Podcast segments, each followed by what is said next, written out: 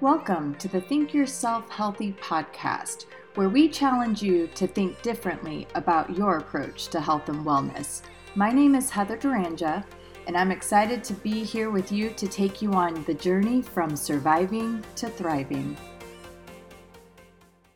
Hello, everybody. On today's show of Think Yourself Healthy, we have a very special guest, Jennifer Fugo.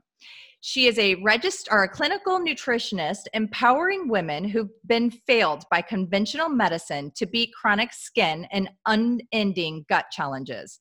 Because she's overcome a long history of gut issues and eczema, Jennifer has empathy and insight to help her clients discover missing pieces and create doable integrative plans. She holds a master's degree in human nutrition from the University of Bridgeport, Bridgeport and is a licensed dietitian nutritionist and a certified nutrition specialist. Her work has been featured on Dr. Oz, Reuters, Yahoo, CNN, and many podcasts and summits. Jennifer is a faculty member of the Learn Skin platform, an Amazon best-selling author, and the host of the Healthy Skin Show. Thank you so much for being with us today, Jennifer. I'm really excited to have a chat with you. I know that I get questions all the time about skin issues. Yes. That tends to be the driving factor for a lot of clients to take action on seeking help. So I love what you do. I love the content and the material you put out. You guys, if you aren't following her on Instagram, you must go follow. She just puts out so much valuable information. So, again, well, thank you for being with us, Jennifer. Well, well, thank you for having me. I really appreciate it. It's an honor to be on your show and to, you know, I'm hoping too that we can answer some questions that will really help your audience today, you know, and fill in some of the blanks and give them at least a starting point of where to begin either taking some action steps or mm-hmm. to dig in areas that they have never considered before that's that's really my goal was to say like hey you know i think the issues with our skin are not always just about our skin mm-hmm. i think mm-hmm. there's a lot of things deeper than that and that's that's what i like to help illuminate for people mm-hmm. who are really struggling and not getting any results just like with the steroid creams and everything yeah, I feel so sorry for all of the people whom have to um, chronically use steroids and creams to treat their conditions. Jennifer, can you explain to the audience what is really driving skin irritations and skin problems today? I can. It's just a lot more complicated than what most people think. So, um, let me actually share a little bit of my story. That way, it might help as an example. I would love um. So, I think what a lot of people go through is that you have this rash that pops up on your skin, like I did. I ended up with these weird bumps and like this rash that was very cyclical in nature and would burn and itch and drive me crazy and kept spreading on my hands. And so I went to the dermatologist, right? We go to the dermatologist, we're like, hey, doc, what is this? Like, do you have something to make it stop? Mm-hmm. And so, yeah, they usually have steroid cream. Steroid cream is usually the first suggestion that is made. And while that's great because steroid cream inherently like kind of blocks inflammation and that inflammatory process, it gets things to calm down. But if if it's not just like a one time event, like, oh, I was wearing a watch that I happened to be sensitive to that nickel that was in the watch, but it's something happening deeper, that steroid cream is only going to work for a period of time and then you're going to notice that the rash comes back and it may come back worse it may flare worse it may start showing up in other places and so what i saw was this rash that started inside of my middle finger on my right hand and began to like it almost looked like it was like slowly like an amoeba like mm-hmm. crawling up my fingers and going into the webbing and then down onto my palms and like it, it just was really really crazy that I couldn't get it to stop. And every time the flare cycle would happen, it just got worse and worse and worse to the point where I could not touch anything. I couldn't wash my hands. I couldn't touch water because water burned. So it wasn't even that I couldn't use soap. God, oh my gosh, could you imagine now with like all the craziness going on with wash your hands, wash your hands? People with hand eczema or rashes on their hands, that's a major problem because you can't wash it. Like water burns. Um, and so my doctor said, here's some steroid cream and oh, put some Vaseline on top to keep the moisture in. Now, from a practical standpoint, I don't want Vaseline all over my house. From a more health standpoint, I recognize that from from like a medical perspective, Vaseline is considered to be relatively safe and it doesn't really do much. Yes, it's a petrochemical byproduct and all this stuff. So like I wasn't too crazy about that, but just even from a practical standpoint, mm-hmm. I was like, no, it's not going to work. Right. I ended up wearing gloves all day. Like I, I just, I got to the point where I couldn't shake people's hands. I couldn't cook. I couldn't do a lot of very basic things. And, and that was just to my hands. Can you imagine if this impacts your face mm-hmm. or it mm-hmm. impacts your feet? You can't walk. Some people can't walk. You start having rashes in weird places, and a lot of people feel a great amount of shame. And so, steroid creams and antibiotics tend to be like the first two areas where you you may see like a prescription around those. Um, antibiotics, specifically, if you have like an overgrowth of, say, strep or staph on the skin, um, and sometimes it's candida or fungal related, and they can tell the difference by doing a culture of what it is. But as you get deeper into this and things don't work or they're not working enough or you're really suffering and their dermatologist wants to try and help you but they're not sure they're going to start recommending biologic drugs. And this is where you have to start asking yourself some hard questions because biologic drugs block inflammatory biochemical pathways. But the question we never ask is like what happens when you shut that pathway off? Like and where's the inflammation coming from in the first place? Because it's not just at your skin which we can dive into deeper later. Mm-hmm. the reason i say this and you know and then there's immunosuppressants and that's a whole other that's a whole nother thing that can really scare people. But the thing that I discovered in the process of addressing my own eczema and then working with clients was that we really need to look deeper. It's not just an outside in approach, it's not just your skin. Your skin is really like the check engine light of your car. It's saying, hey, there's a problem. Yes, there could be a problem on the surface. That is legitimately possible, but also there's likely a problem internally. Mm-hmm. And so we need to look inside as well as outside. And the reason is that there are actually 16 root causes, at least that I have sort of uncovered, and I talk about a lot um, over on my website and the Healthy Skin Show. I'll just rattle them off real quick. So there's microbiome dysbiosis, gut dysfunction, diet and food reactions, nutritional deficiencies, liver detox challenges, trauma, unmanaged stress, genetic issues or SNPs that can be involved with this, thyroid dysfunction, hormone imbalances like estrogen dominance, autoimmunity, drug reactions, uh, mitochondrial dysfunction, heavy metals, environmental toxins, and environmental allergens like pollen, allergies, and dander. So, okay, so that's a lot of stuff. It's a lot. Right? Yes. And for somebody who hears a list, they're like, maybe on one hand, you're like, oh, there's something else here that I need to investigate. But then you're like, on the other hand, oh my goodness, that's a lot. Yeah, it is. Where do I start? Because it's a good question. Mm-hmm. Um, and so what I've discovered in my clinical practice, because I do work with cl- clients all over the world, is that usually people have some combo of these, like usually somewhere between three to five. So you don't oh, like, don't go, oh my gosh, heavy metals is on the list. I must have heavy metal toxicity. Like, mm-hmm. that's not necessarily the case. Not everyone has that issue. Not everyone has issues with environmental um, allergens, mm-hmm. right? I don't. Other clients don't. Um, so, it, what's important is to start drilling down to figure out what your combo is.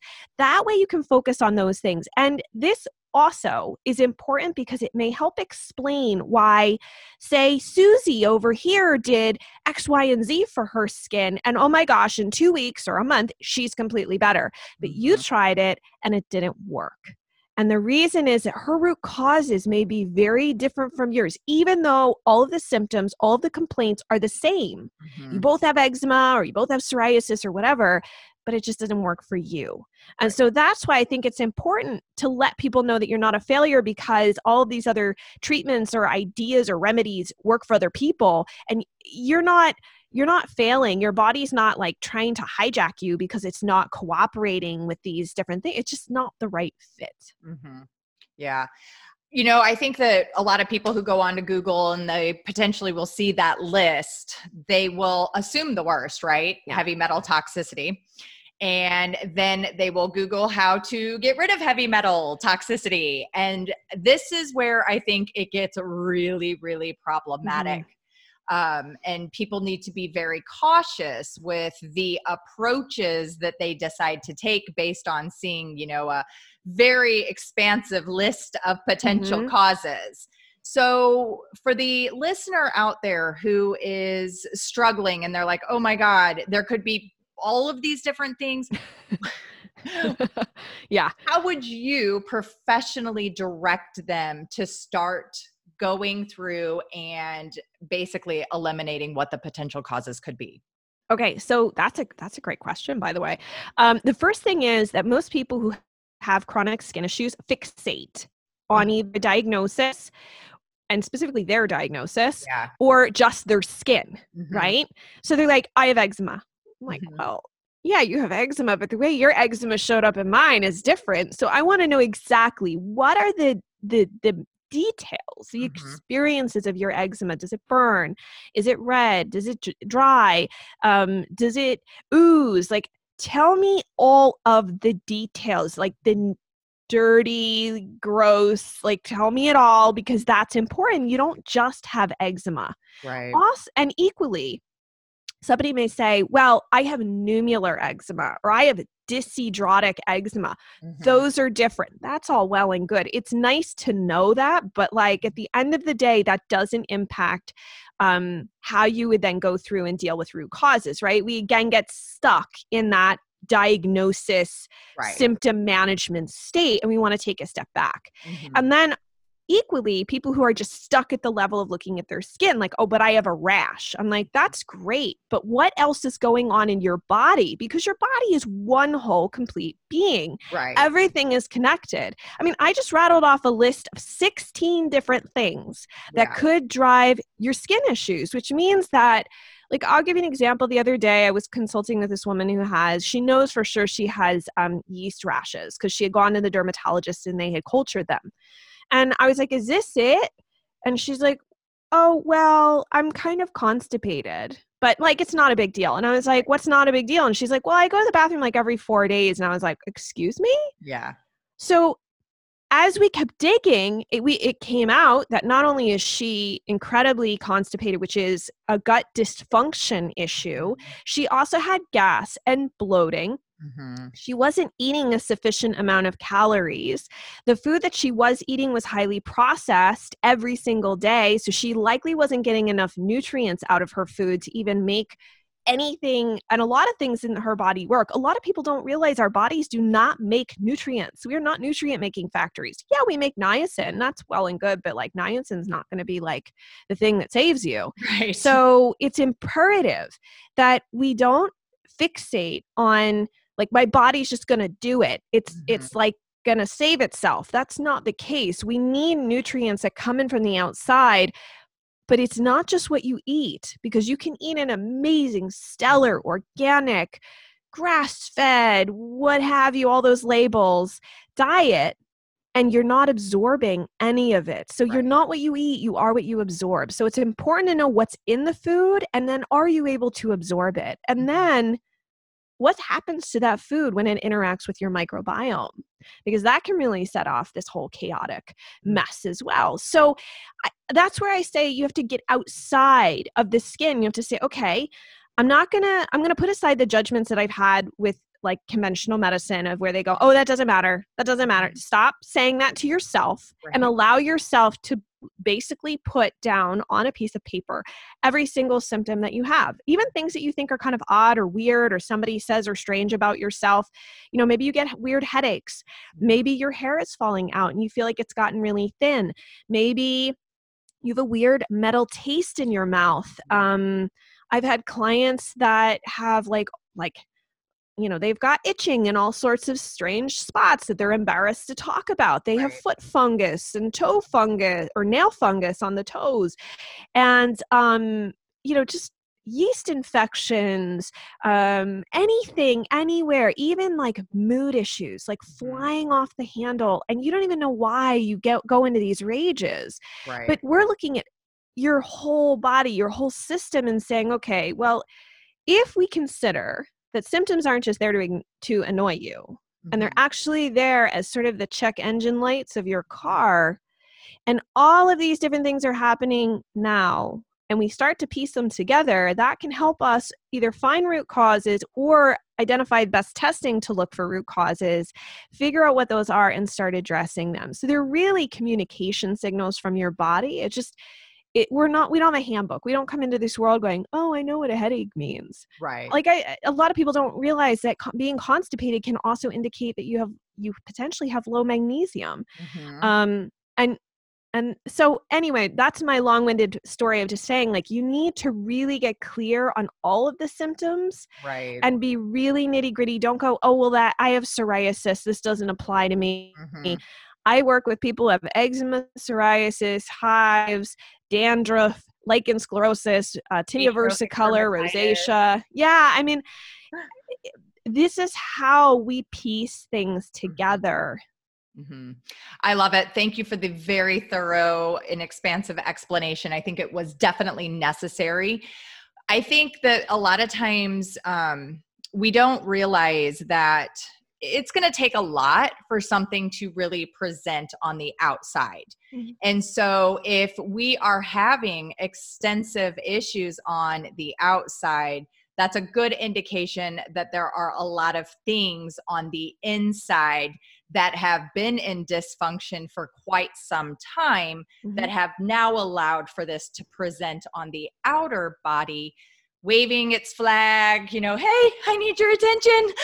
Do you not notice me over here? Yeah. and so a lot of times for women it does take that to get them to want to take action because we're so um, you know mindful of our appearance and our complexion. We hold such value there. Um, and i know that this i work with a lot of autoimmune um, disease women. And so unfortunately with autoimmune, there typically is some sort of skin issue that also resides with all of the other plethora of things that they have going on. But it's typically that skin or hair falling out mm-hmm. that gets them to finally take the action. And, you know, usually they do a lot of like over the counter type of right? They go through the list and they're like, oh, which it's this one, I'll try that, or it's this one. And then they're so freaking confused and self-defeated that you know um, they just feel like there's nowhere to turn. There's there's no Mhm. hope. I can give you a little story. When my youngest daughter um, was a after i stopped breastfeeding my youngest daughter broke out in eczema head to toe like head to toe. And this last well she still has it technically but um you know, we took her to the doctor. We did all of the testing, hydrocortisone, steroid creams were the only treatment. Hers was so bad that, like, literally layers of skin would just peel Mhm. off and then it would come be the new skin was just completely white like very lots of you know dyspigmentation and she was in a ton of pain and she was just this tiny baby so we did the typical allergy testing you know let's see this must be an allergy and everything came up negative and then about two years ago, we were able to get her food intolerance testing, and we were um, able to identify that she has a wheat, dairy, and chickpea intolerance, which are the same ones I have, ironically. And once we were able to start eliminating those foods from the diet, her skin started just naturally getting better. But what we discovered over this last, you know, 19 year journey is that her anxiety and stress are the triggers. So the anxiety and stress are the triggers. If she's eating foods that are difficult for her body to break down, that's just another stressor that's triggering the response. Um, and then she's worrying about her skin. So that's another trigger that's com- you know contributing to the response and so i feel for individuals out there who um, you know don't have the knowledge like you mm-hmm. and I mm-hmm. have, and they don't know where to begin because it does feel devastating for them. I know how much my both of my daughters have suffered with their skin issues, and it's really had a negative impact on their self confidence, all of the um, you know emotional components of their being judgment, shame, all of these things, confusion. And that's a lot to carry at a young age. So, for the 19 year old listening right now who is struggling and looking in the mirror and they see that their face is just completely broke out, they're on the birth control pill, they, you know, because it's supposed to help with the acne, um, and they're not getting any improvement. What do you suggest to them? Where do they go? Well, I think the first thing, uh, the most obvious thing is um, and a lot of people kind of discount this, but you got to clean up your diet first. I mean, acne is sort of a different, a little bit of a different beast than eczema and psoriasis in that it can be impacted by um, growth factors and all sorts of things. So that's why a lot of times dairy is not necessarily your friend. It really do struggle with that. However, birth control pills, one interesting facet of them which actually my my colleague and friend dr Jolene Brighten talks a lot about and uh, her book beyond the pill is an excellent resource for anybody struggling with that.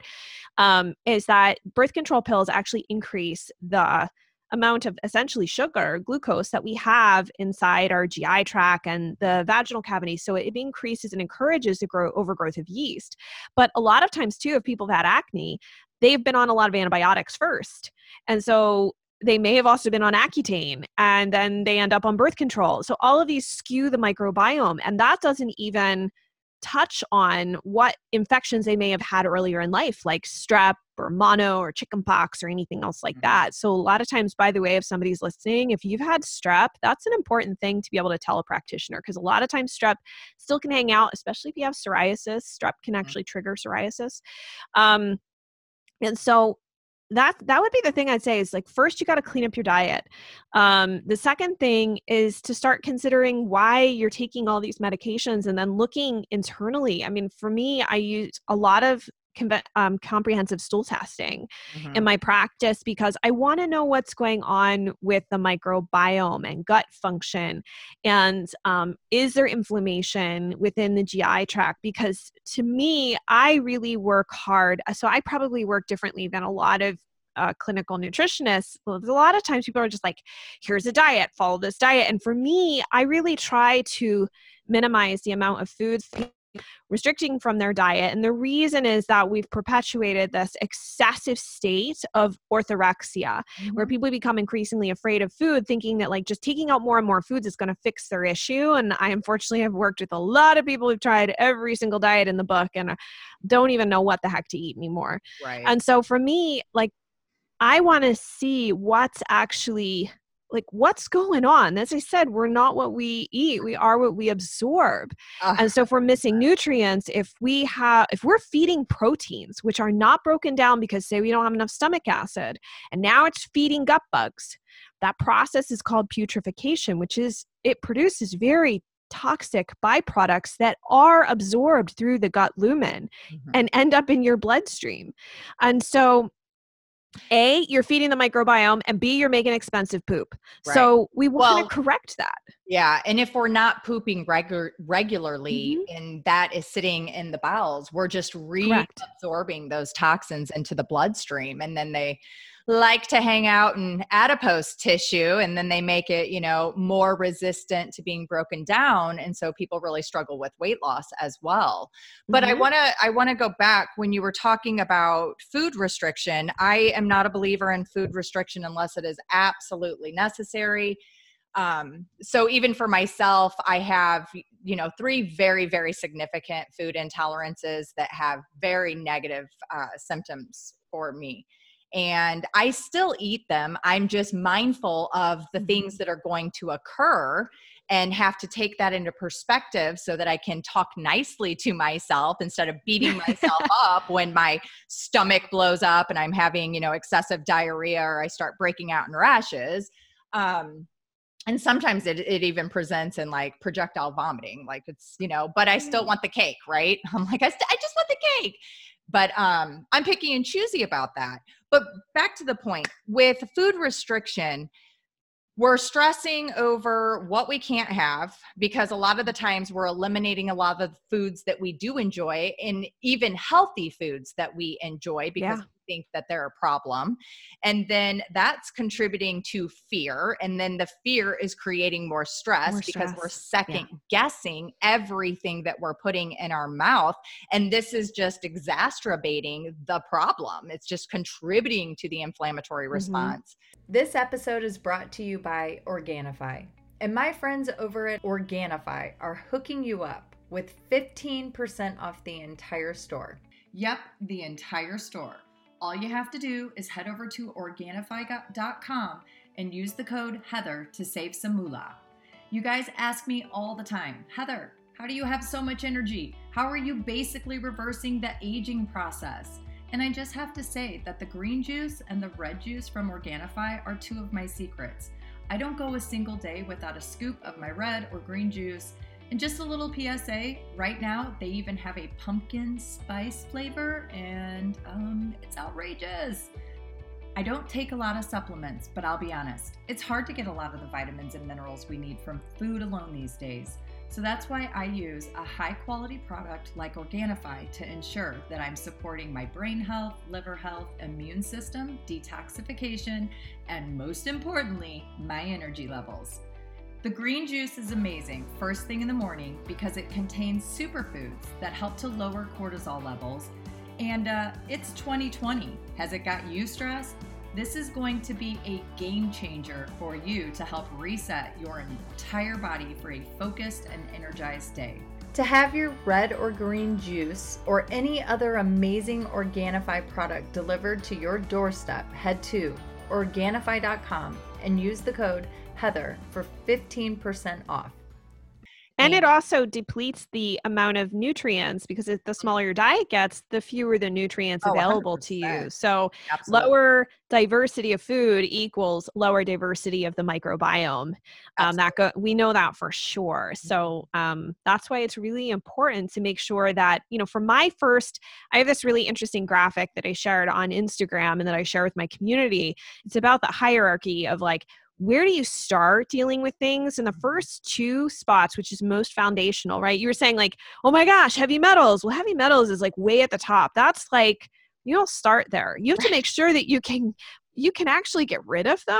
Mm-hmm. so that means that gut function is incredibly crucial mm-hmm. as is liver detox um, our liver detox pathways. And i'm not talking that about that people have to do a detox of their liver i think that that has gotten really overused and i think actually for a lot of people with skin issues it makes things worse because and and the other reason why is that if you have a like a more histamine presentation right so you have asthma allergies super itchy um, and that happens a lot more with like usually eczema than like psoriasis for example mm-hmm. um, a lot of the liver, very common liver detox herbs like milk thistle, mm-hmm. dandelion root, burdock, um, those kind of things actually are cross reactive with some very common pollen allergies like ragweed. Mm-hmm. And so that's one problem. So you may inadvertently be triggering more allergic issues, more histamine by doing those. And then number two, a lot of those just push things further and faster through phase one detox in our liver, but it doesn't support phase two. And so my whole thing is like we need to support phase two. And then phase three is really the clearance of how do right. we get those toxins out of the system right. through urination, sweat, um, bowel movements, etc. That's where those two pieces really come together. Is that phase two detox, liver detox, and then digestive function. Let's right. get it out. Well, I think the liver does an amazing job of getting all of the toxic stuff to the liver, but unfortunately, that second phase of detoxification that you're talking about, one of the biggest problems is that we just lack the nutrients that are needed in order to yeah. start doing the the second phase of that detox um, in order to get to the third so with that being said let's talk about how a lot of these steroid medications inhibit the liver's ability to um, process things efficiently. Can you talk to us a little bit about what's going on in the liver whenever we are using these kind of um, medications as the solution? Yeah, I, I mean, I think that on one hand, like you have to consider your overall load, mm-hmm. right? Mm-hmm. So we have our daily normal load of, of toxins that we're exposed to in our environment. Um, could be pesticides, could be solvents, chemicals, fumes, all sorts of stuff in the exterior environment. But then we forget that there are things that the liver has to do every day and every moment in order to keep us alive. Um, we it actually is tasked with converting our hormones, our, our steroid sex hormones, one to the other, and with estrogen, turning it off and sending it up through bile and getting it out of the system. Mm. So there's a lot of basic stuff it has to do. However, if you have microbiome gut specifically microbiome dysbiosis in your GI tract, whether it's SIBO, SIFO, hidden infections, you just have like a real imbalance. I call it sometimes there's overgrowth in the large intestine, and a lot of my friends would call it LIBO, large intestine bacterial overgrowth. But your body has to deal with those waste products. Some of them are excreted, but some of them pass through the single cell lining of the gut and they end up at your liver. Your liver's got to deal with it. So, what happens now if you've got really unfriendly bugs? Well, that's a huge load on top of what it's already supposed to do. Mm-hmm. And then you add in other drugs that may also impact what's happening. Now, one important thing to keep in mind is specifically with steroid creams is steroid and hydrocortisone. It doesn't matter whether it is the stuff your doctor prescribed or it's over the counter. So like Cortizone 10 or something you buy at the pharmacy that's, you know, the store brand. Um, that is actually cortisol, our hormone, cortisol that's made by our adrenal glands. Mm-hmm. And um, so, one problem that we're increasingly seeing with people who, especially in the skin world, who have been uh, they've been given basically free reign mm-hmm. to use as much steroid cream as they want for an extended period of time is that and especially if you've got asthma then you're using an inhaler that has a steroid and then what if you're using other types like nasal sprays that have steroids that people are getting this overabundance exposure to steroid creams that actually hijacks their adrenals in the sense that your adrenals are like well I don't need to do my job. I don't need to produce cortisol. Right. And so with time, what can happen is people can start to develop.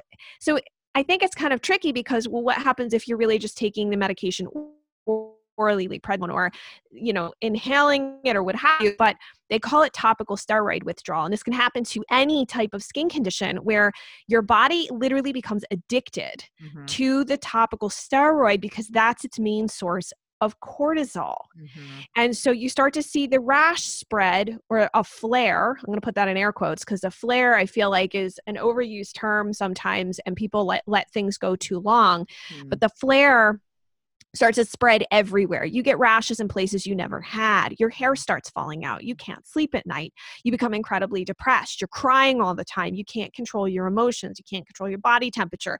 You can't exercise. You can't all of a sudden you feel literally like a crazy person and the doctors don't believe you they keep handing you more steroids and you just don't feel well and so unfortunately this isn't a, a diagnosis as of yet that's just what it's mm-hmm. called um, and so there's a great website if anyone is listening to this going oh wait uh, go head on over to itsan.org, I-T-S-A-N.org.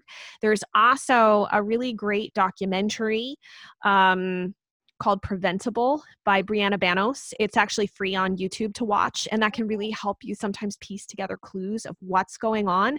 Because at that point, adding in more steroid cream mm-hmm. or steroids in, in general is probably making things worse. Mm-hmm. So there is unfortunately this huge gap in knowledge mm-hmm. about what's happening with steroids because it's not a specific drug it's it's just this class um, and some people have been on steroids for like their whole life yeah yeah um, and it becomes really hard to get off of them so it's important not to go cold turkey mm. if you are having these issues, um, you talk with your doctor and your practitioners about them because there are some things they can do to support you. But I've had clients with TSW who have been tested by their doctors for all sorts of weird, random, almost even genetic they did the doctor had no idea what was happening and even my client figured out what was happening the doctor was like oh that's nonsense it's not a thing and so they're really left struggling there are some also uh, tcmdermatology.org i think is another great website of dermatologists that um, have a really good understanding of how to handle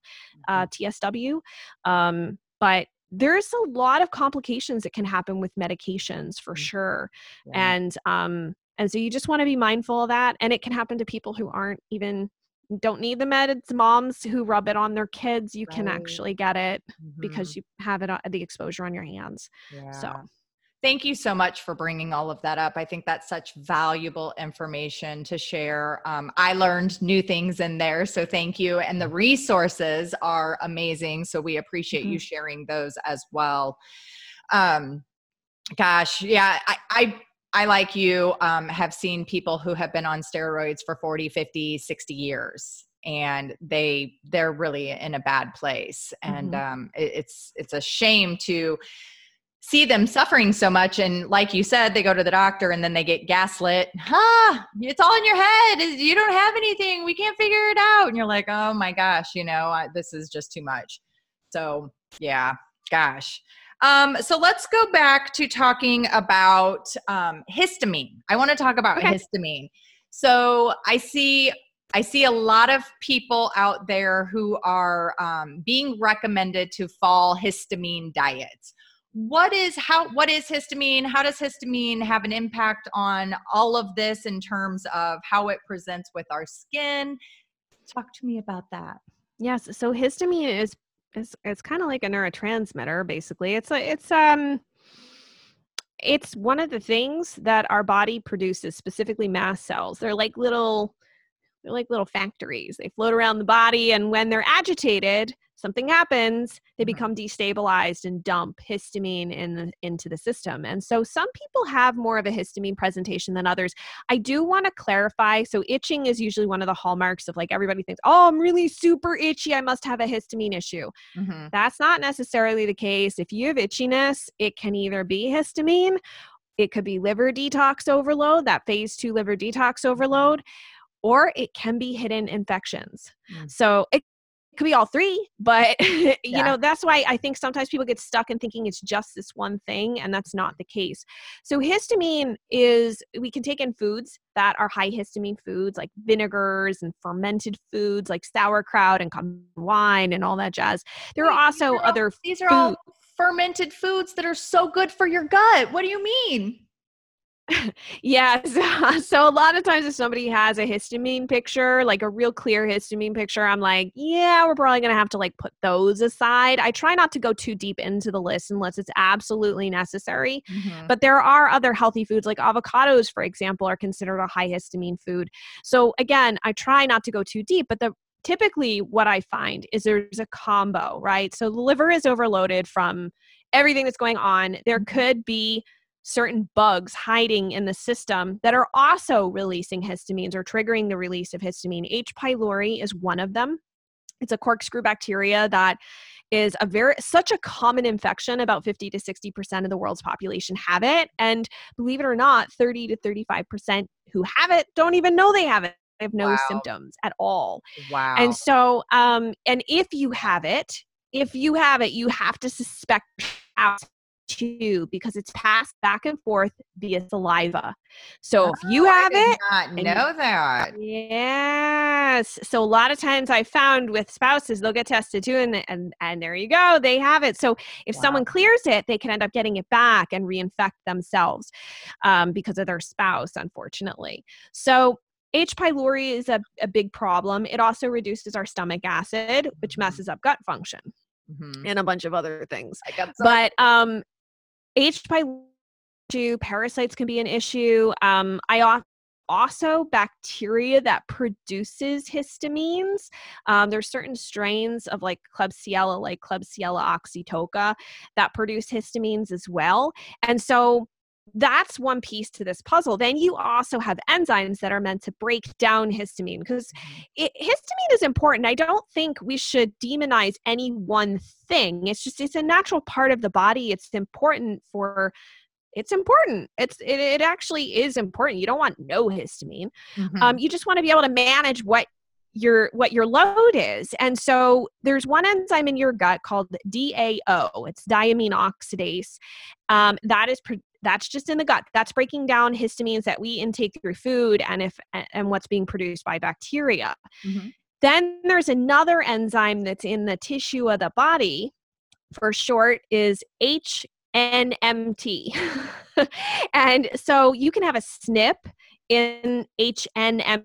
So that can be a problem. So you could just have a systemic issue breaking histamines down. But the real problem, the real concern that I oftentimes see with clients is that DAO can either, we can see a suppression of that the production of this enzyme, right? And that can actually happen for a number of reasons. And some of those reasons, and this is really like for somebody who's taking Benadryl Mhm. or Zyrtec and some of these other antihistamine medications for histamine, they Mhm. actually can suppress your body's ability to make DAO. So it's sort of cycle you get in where you start to become unable to break down histamines that are coming in through the GI tract. Um, and so I think some key things are to really get clear on do you really have a histamine issue? Don't just assume you do because you're itchy and you have eczema. Not everybody does. Um, but if you do, then it's about figuring out what's filling up. I call it the histamine cup. What's filling it up and overwhelming your body's ability to be able to, to deal with it? Another big one that a lot of people don't realize is estrogen dominance Mhm. also deprioritizes that DAO from being produced in your body. You can supplement with DAO, Mhm. um, but people who are vegan aren't super keen on that because it is it the the enzyme actually comes from pigs and if you have an issue like an allergy to pork it's probably not a good idea to try that um, but it is a test you can do for you know um, two weeks to a month to see if it actually helps you you can also reduce your histamine load through food. Um, but generally speaking, I, I mean, I try to say, okay, on a systemic level, where do we have, what do we have to do to slowly support your body to be less reactive? Mhm. Um, and and so that those are some big pieces of the puzzle. Um, I'll throw in there too. For some natural stuff, because that's what Uh-huh. everybody wants to know. Right. Nettles can be really helpful. Quercetin is great. Um, bio and black bioflavonoids, so like rutin and quercetin are two really great options. Um, they can really help support mast cells and help calm the system down. Nettles are amazing. They're a- an herb, Mhm. um, and so you can either actually sometimes you can find them outside. Otherwise, you can you can get them in their dried form and make teas and or they have them encapsulated in supplements. Okay.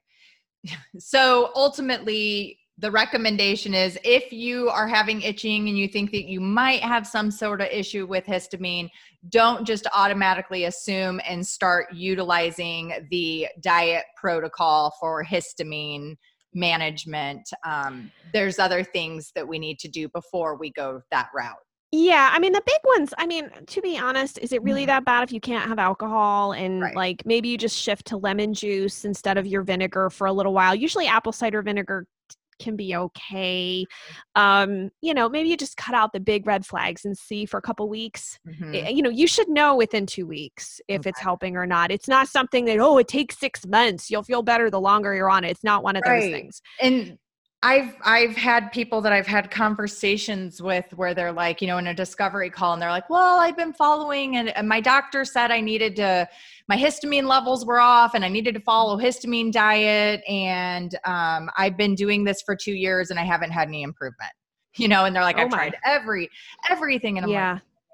like, "Okay, I, I want to circle back to something because you were asking about the liver earlier, and then we were talking about pooping and estrogen. So, um, so I was saying how estrogen dominance hmm decreases DAO, that that really important enzyme.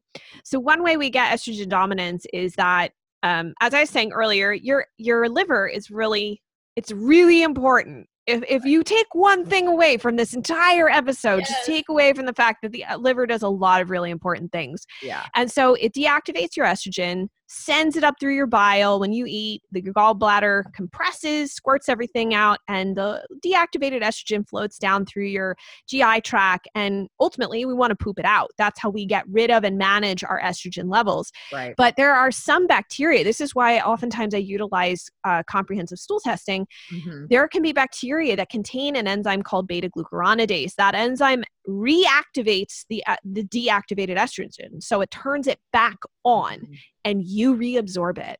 So Mhm. the bugs hijack your estrogen detoxification Mm, mm. That's and a great- elimination. And so so think about that. You have a gut Yeah. problem that messes up your hormone balance and now you got high estrogen. High estrogen decreases the amount of DAO that you produce and then causes all these other symptoms on top of it. Now you become increasingly sensitive to all of these foods and things that have histamines in them. So it's just this vicious cycle. That's why I'm saying I'm not I don't want people to walk away going, oh, this is too complicated for me to figure out. But I do want you to understand that this is why oftentimes the diet only approach, if you're not getting results with, I'm going to tell you flat out, within two weeks to, to a month, there's something else deeper going on here.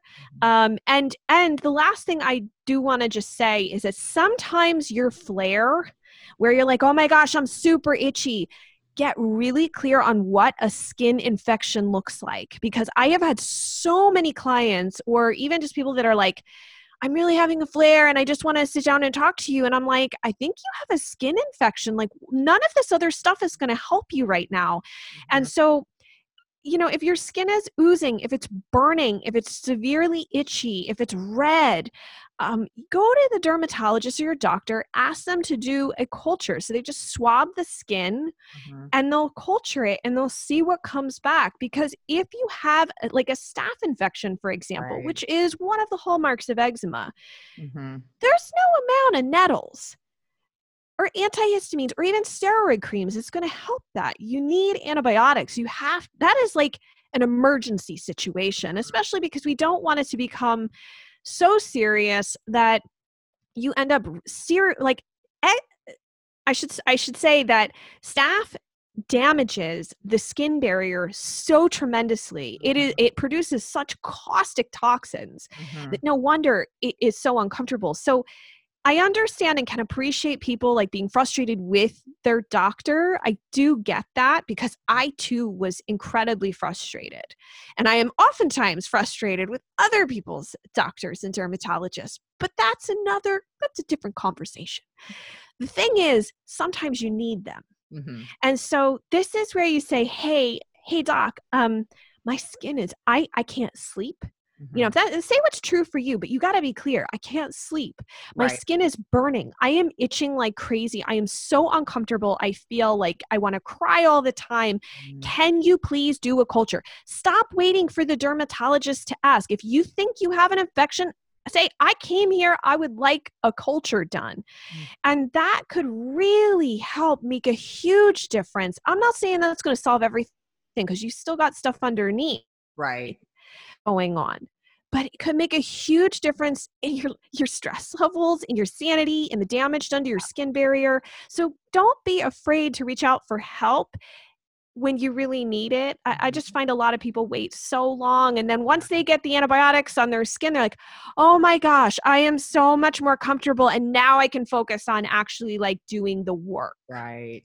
Uh, such a great point. Thank you so much for bringing that up. I think that's going to be, I think that's going to hit home with a lot of listeners. Um, wow. Such good, valuable information, girlfriend. I could talk to you for hours and hours and hours. And I'm just so impressed with your ability to un- pronounce micropathogenic bacterias the way that you do.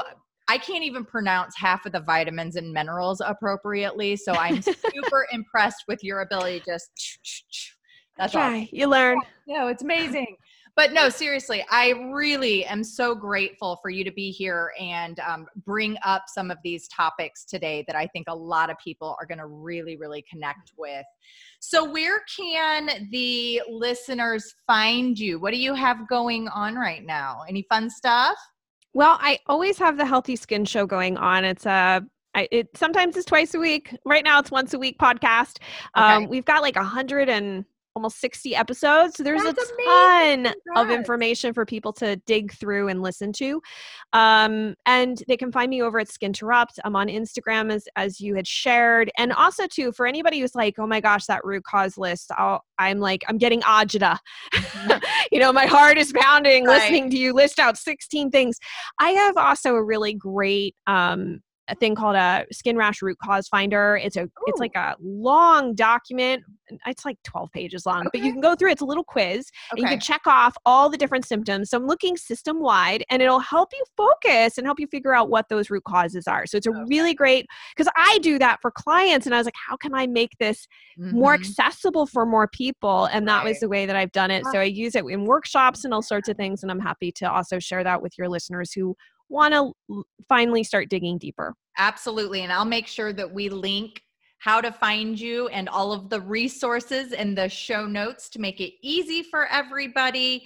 I really truly appreciate your knowledge, your ability to so clearly articulate in a very digestive way this challenging information that is so beneficial to get out there so people can start um, you know deciding what is going to be the best route for them sooner than later. So keep doing all the things you're doing. You're helping to improve the world. I am so so grateful for the opportunity to um, chat with you today and look forward to staying connected. Absolutely and thank you so much for having me and i really appreciate everybody who tuned in today. Oh thank you